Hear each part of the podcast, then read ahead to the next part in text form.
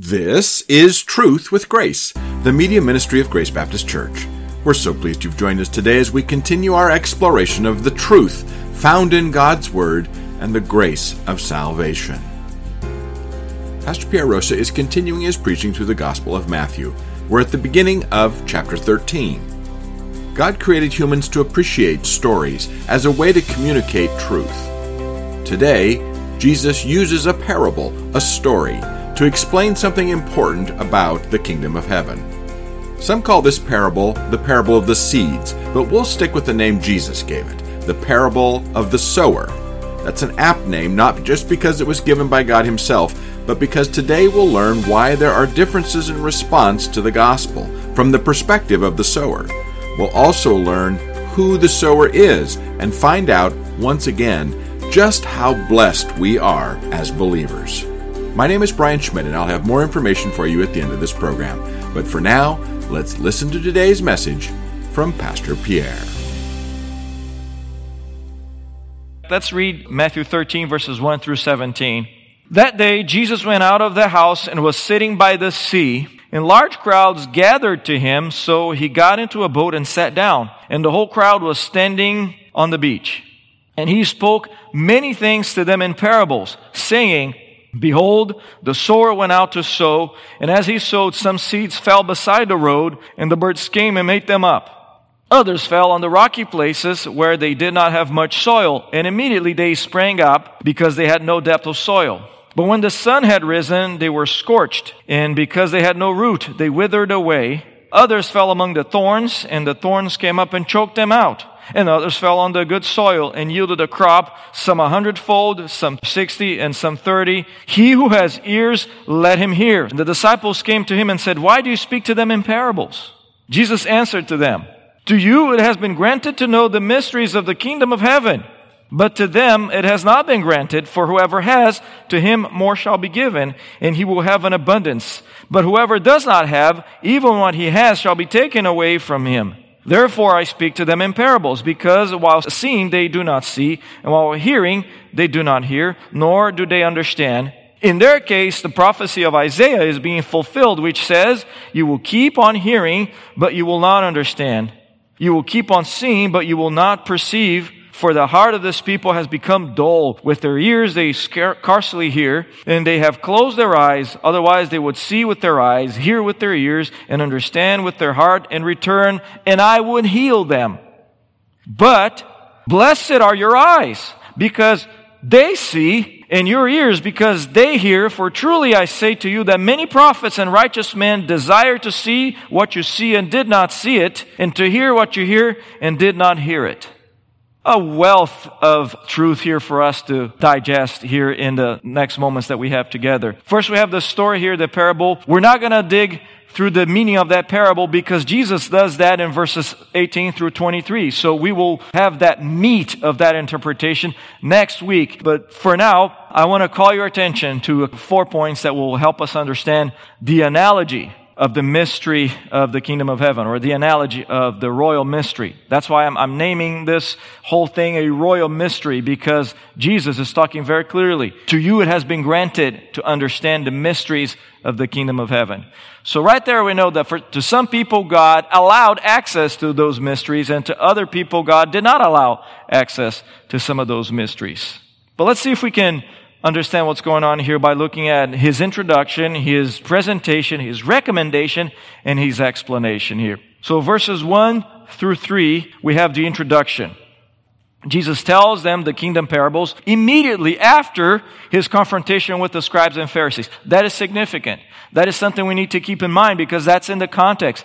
That helps us understand why Jesus is quoting here Isaiah chapter 9 when he says, Whoever does not have even what he has shall be taken away from him. Therefore, I speak to them in parables. So we understand a little bit why Jesus is using proverbial language here to communicate spiritual truth. He explains the methodology to the disciples. So he reveals and at the same time conceals the mysteries of the kingdom of heaven. So keep those things in mind. But let me call your attention to the presentation, verses 3 through 8. The parable focuses on the destiny of the seeds even though this is the parable of the sower, the main theme here that we see is the destiny of the seeds related to where they land. First of all, we have seeds scattered in verse 3, the second part of that verse. The, the sower went out to sow seeds, and therefore he's scattering the seeds. Jesus' audience is an agrarian society.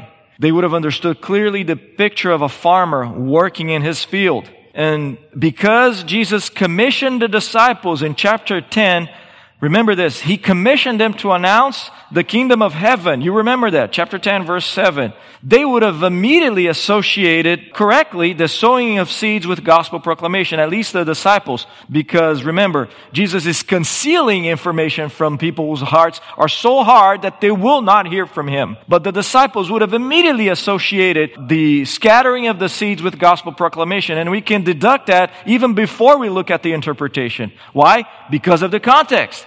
Chapter 10, Jesus sends them out.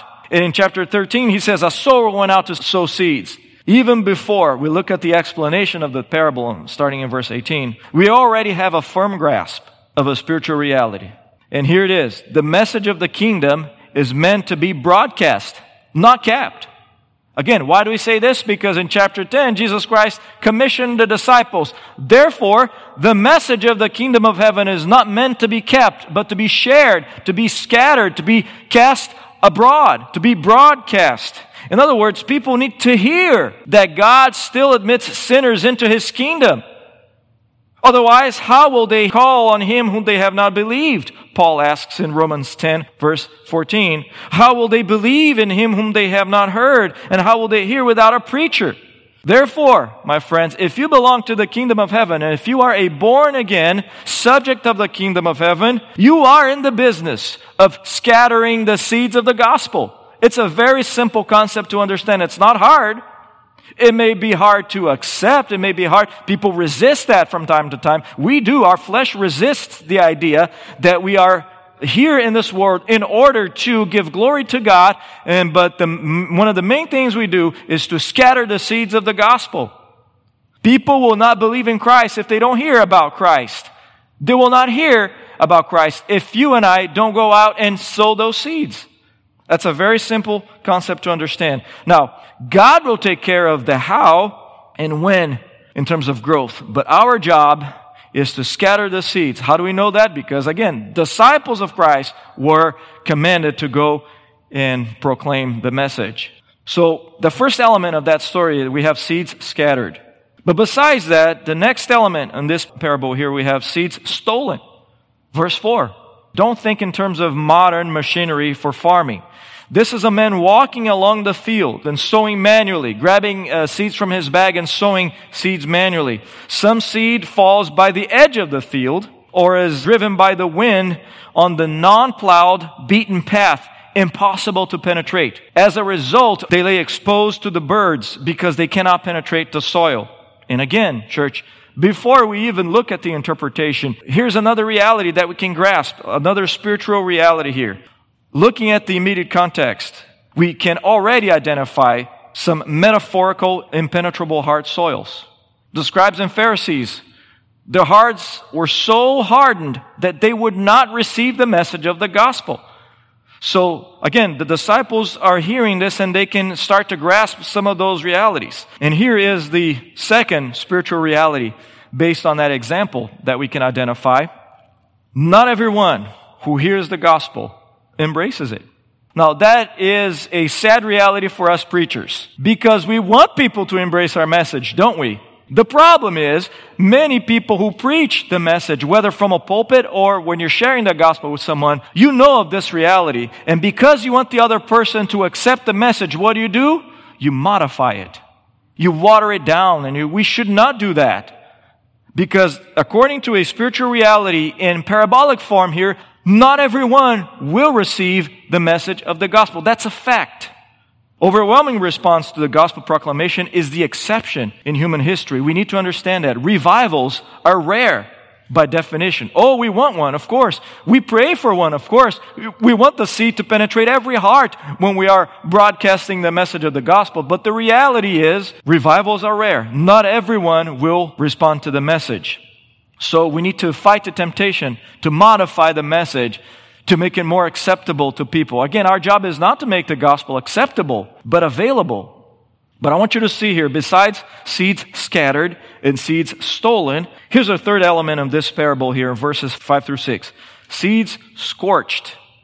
Some of these symbolic seeds lay on rocky ground. That's the next part of the story here in the development, in the plot of this very short story. The symbolic seeds land on rocky ground which contains a shallow layer of fertile soil. But from the perspective of the farmer, the field looks ready to produce crops. You understand that? From the perspective of the sower, the farmer, the field looks ready. However, there is a layer of limestone, very common in that part of the country, underneath, which the farmer cannot see. And for that reason, some of the seeds do penetrate the soil, but the roots can't reach the nutrients necessary for growth. As the result of that, because of the, the good layer on top of the layer of rocky soil here, the result, the sun destroys whatever growth there is because the roots can't penetrate deep enough in order to get all the nutrients necessary. And once again, church, just looking at the context of the entire Gospel of Matthew here allows us to draw another spiritual reality here, just by looking at this, even before we're looking at their interpretation superficial association with the gospel message will not endure. We all know people like that. We all know people who are moved by the kindness of God when they hear the gospel. They are moved by the love of God when they hear that God so loved the world that he gave his only son that whoever believes in him will not perish but have everlasting life. But when they hear about the cost of discipleship, that enthusiasm initially is destroyed. Why? Because superficial association with the gospel message will not endure. The sun scorching a seed here gives us the picture of conflict. It gives us the picture of hardship. It gives us the picture of unpleasant experiences. Let me give you the example from the Gospel of Matthew. You remember this guy, chapter 8, verse 19. I'll refresh your memory. This was a scribe who most likely displayed only verbal loyalty to Christ, only a superficial association. And we know that because of the way he phrased this question to Christ. Matthew 8, verse 19, he says, Teacher, I will follow you wherever you go. Jesus said to him, The foxes have holes and the birds of the air have nests, but the Son of Man has nowhere to lay his head. In other words, if you really want to follow me, here's the reality of following me. I have no place to stay. I depend on God for that. Therefore, if you want to follow me, that's where we're going. Clearly, then, Jesus alerts this man about the cost of deep, profound, and true identification with Him. And again, we know many people like that who initially respond to the message. Maybe there's a social aspect of coming to a church. Maybe there's a social aspect of belonging to a group of people, of being accepted uh, maybe being entertained by a couple of songs, whatever the case is, but when they realize, okay, if this is what's going to cost me, then I'm out. Your salvation is free, of course, but following Christ will cost you. Now, besides seeds scattered, seeds stolen, and seeds scorched, the next element I want you to see here, according to verse 7, is seeds suffocated. Verse 7, seeds suffocated. As carefully as the fictitious farmer here plows the field, Thorns and thistles still manage to take root, perhaps in the corners of the field. And these thistles and thorns consume the resources that the metaphorical seeds need to develop. And again, looking at the context and just doing careful reflection, we have an image of our minds here of conflict and loss, which means that in the growth of the kingdom of heaven, there will be loss, there will be conflict. It won't be smooth sailing all the way to the pearly gates. There will be conflict. There will be losses. There will be frustration. There will be disappointment here during this time. But when we get to the establishment of the kingdom of heaven here on earth, for those of us who are members of the kingdom, there will be no more frustration and loss and conflict. But for now, I want you to see the next element of the parable here. Besides seed scattered, seed stolen, seed scorched, and seed suffocated, the next element breaks the pattern, and that is seeds sprouted. Verse 8.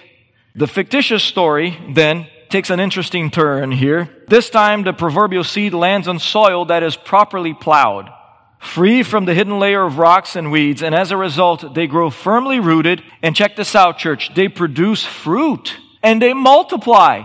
See, I want you to keep those elements in your mind because that's the picture God wants us to see. The seed produced fruit and multiplied. And the sudden change in pattern here yields another spiritual reality, about the kingdom of heaven that I want you to see. See, most people who hear the gospel reject the message. Four types of soils, only one soil produce fruit. So most people who hear the gospel reject it, but the ones who respond in faith perpetuate kingdom growth and become sowers themselves. What does it mean to multiply? It means that the seed germinated and became a tree, became a crop that produced seed. And that seed that was produced by the first seed fell on the soil and presumably produced more fruit. That's what the story tells us. So keep those things in mind because we're going to go back and elaborate on all of the, these realities here next week. For now, I want you to see that after the introduction, in the presentation of the analogy, Jesus is telling us spiritual reality in analogy form. There is a recommendation in verse 9. So there is an introduction, a presentation, and now a recommendation in verse 9. Jesus encourages careful study. That is why he says, He who has ears, let him hear. He encourages reflection and illustrates the fact that this is a timeless truth. In other words, this is not packaged for the first century only. This could be understood even for us today if our hearts are open, if our ears are open to hear divine truth from the mouth of Jesus Christ. Because remember, He is revealing truth to some people and concealing truth from other people. And here's the explanation, verses 10 to 17. So we have the introduction, the presentation, the recommendation, and now the explanation. We're going to spend more time in the explanation here because again, this is not the interpretation, but this is the explanation as to why the methodology, because the disciples asked him, why do you speak to them in parables? Here's the explanation. The didactic approach was not uncommon. Again, they are confused about his purpose. Why? Because, wait a minute, if you are the King of Kings, if you are calling us to announce the message, you want people to understand the message. You don't want to obscure the message. So they're confused. They're saying, why do you speak in parables? Well, he explains his goal. In his infinite wisdom, Jesus conceals those spiritual realities from a group of people whose heart reject him. We've already talked about that. Despite the overwhelming evidence for his divinity. Now, the scribes and Pharisees are telling everybody that Jesus operates by satanic power and demanded a sign. You see, they demanded a sign, not realizing that the sign was looking at them in the eye. And they epitomize the arrogance and pride of the human heart who rejects salvation. They're looking at Jesus Christ, and the sign from heaven is looking them in the eye, and they're saying, We need a sign. In other words, we need you to prove to us that you are not satanic. Give us a miracle to prove that you're not satanic. Give us a sign. And Jesus says, that's the kind of soil that is hardened. That's, that is the reason why I'm speaking in parables, to judge them. So Jesus has spoken parables, church, for some reasons here. One of them is to condemn and judge people who will not understand, who will refuse to accept and acknowledge Jesus Christ. But to another group of people, I want you to see here the people who responded to him, his spiritual family. Remember, at the end of chapter 12, he says, These are my family. These are my sisters, brothers, and my mother. This is my spiritual family. The people who accepted him, who, who acknowledged him for who he was. And to them, therefore, he reveals that mystery. Again, church, keep this in mind. Not an enigma, but something only partially revealed. And in verse 11, I want you to see here something very clearly with me. Jesus answered to them, To you it has been granted to know. In other words, you only know divine truth because the Father has allowed you to know divine truth. You see, knowing divine truth It's not a result of our great noble quest to find truth. It's an act of grace. It has been granted to you. Jesus says, that's divine sovereignty on display here. He decided that he will allow some people to know the truth. That's what he's saying here in verse 11. And to others whose hearts are already predisposed to reject him, they're not going to understand. Now, although the Jews expected, I want you to know this, the Jews expected the messianic kingdom. On a national scale, they rejected Christ when he showed up as a suffering servant instead of a conquering general. You see? You remember John the Baptist asking Jesus through his disciples when he was arrested? Well, are you the one or should we wait for another one? Why, why is he asking this? Because wait a minute, I just preached about judgment. But there's no judging going on. In fact, he is forgiving people. He is healing people and all of that. So many of those folks here on a national scale rejected Christ because he did not come as a conquering general, but as a suffering servant. The king is here, but he would be killed. He would rise from the dead and ascend back to heaven and postpone the establishment of his kingdom on earth until the fullness of the Gentiles has come in, according to Romans 11, verse 25. Until the fullness of the Gentiles has come in. In other words, in God's redemptive plan, He has allowed for Gentiles, for non-Jews to be a part of His kingdom. But you ask this. You may, you may be thinking while you're processing these wonderful and fascinating truths, you may be asking, Pastor, if Jesus is king, why isn't he ruling now? I'm glad you asked. Because again, another mystery of the kingdom is this. One of those. Remember, Jesus says the mysteries of the kingdom. Here's one of them. We live during the time when the King of Kings rules from heaven. In the meantime, he commands members of his kingdom to sow the seeds of the gospel while the Holy Spirit who indwells believers equips us for the task. And here's more about this royal mystery here. King Jesus is ruling from heaven. Remember, book of Acts, when Jesus Christ risen from the dead, uh, the disciples asked him, is this the time you're going to establish the kingdom?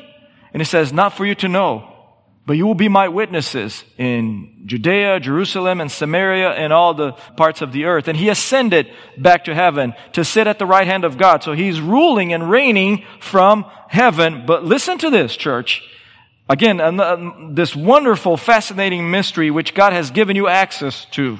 While He sits at the right hand of the Father in heaven, at the same time, He also lives in the hearts of believers. What a great truth. He's ruling from heaven, but He's also living in the hearts of believers. According to Paul, Colossians 1 verse 26, he says this, the mystery which has been hidden from the past ages and generation, but now it has been made manifest to the saints, to whom God willed to make known what is the riches of the glory of this mystery among the Gentiles, which is God in you, the hope of glory. You see, King Jesus lives in you if you are a believer in Christ. If you are a born again member of the kingdom of heaven, not only are you in the kingdom, but the king is in you. So church, in the pages of the Bible, God unveils the mysteries about the kingdom of heaven to us. He wants you to understand this simple truth, not for the purpose of making you smarter, but to make you more like his son. You see, that's the purpose of us knowing the mysteries of the kingdom of heaven not so that our heads will be filled with knowledge, but our hearts will be filled with joy and gratitude for so great a salvation that the Son of God, the King of Kings, lives in heaven. Yes, he sits at the right hand of, that's where his body is. His resurrected body was ascended to heaven, but he lives and rules also from the hearts of believers, and that is the hope of glory, Paul says. When you understand, church, your blessed position in him, how he admitted you into his kingdom and your role in perpetuating the kingdom, your heart should burst with gratitude and joy, which should turn into faithfulness in practical terms. You see, our hearts are filled with joy and gratitude, and that joy and gratitude should translate into faithfulness in service to Him. For this reason, church, I ask you, who are the sowers? Who are the sowers of kingdom seed? We are the sowers of kingdom seed. We will talk about that next week because there's a line of faithful people that we follow. We stand in the shoulders of giants, but God will perpetuate his kingdom using you and me. Again, that's the mystery, one of the mysteries of the kingdom of heaven. Look at verse 14. I want you to see here. Amazingly, Jesus switches the methodology and now teaches his disciples in non-parabolic form. Did you catch that? When he says, in their case, the prophets of Isaiah is being fulfilled. So in other words, Jesus is explaining to them the Old Testament. The Pharisees, remember, they saw and they heard the king and still they rejected the kingdom. Church, they could not, they would not appreciate or even grasp or even understand biblical truth. But look at verse 16. I love when we see verses that start with this little conjunction here. But blessed are your eyes. Jesus contrasts the reality of the disciples with the reality of these guys who rejected Christ. He contracts the tragic condition of hardened hearts with the indescribable privilege of those who belong to the family of Christ. And he uses the same word, I want you to see here, the same exact word for the Beatitudes. Blessed are your eyes. See, if you belong to the kingdom of heaven, my friend, again, God already pronounced you supremely fortunate, immeasurably happy, and indescribably favored. Why? Because you have access to the mysteries of the kingdom of heaven. Do not take that blessedness for granted. If you have questions or comments, we'd love to hear from you. Our email address is radio at gbcsalem.org, or you can visit our website, truthwithgrace.org, for more information about our church and this media ministry. Plus, we're always looking for people just like you to join us in spreading the gospel around the world.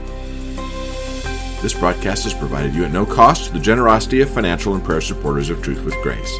Please feel free to share it, but please don't charge money for it or edit it in any way without the written consent of Grace Baptist Church. Until next time, this is Truth with Grace.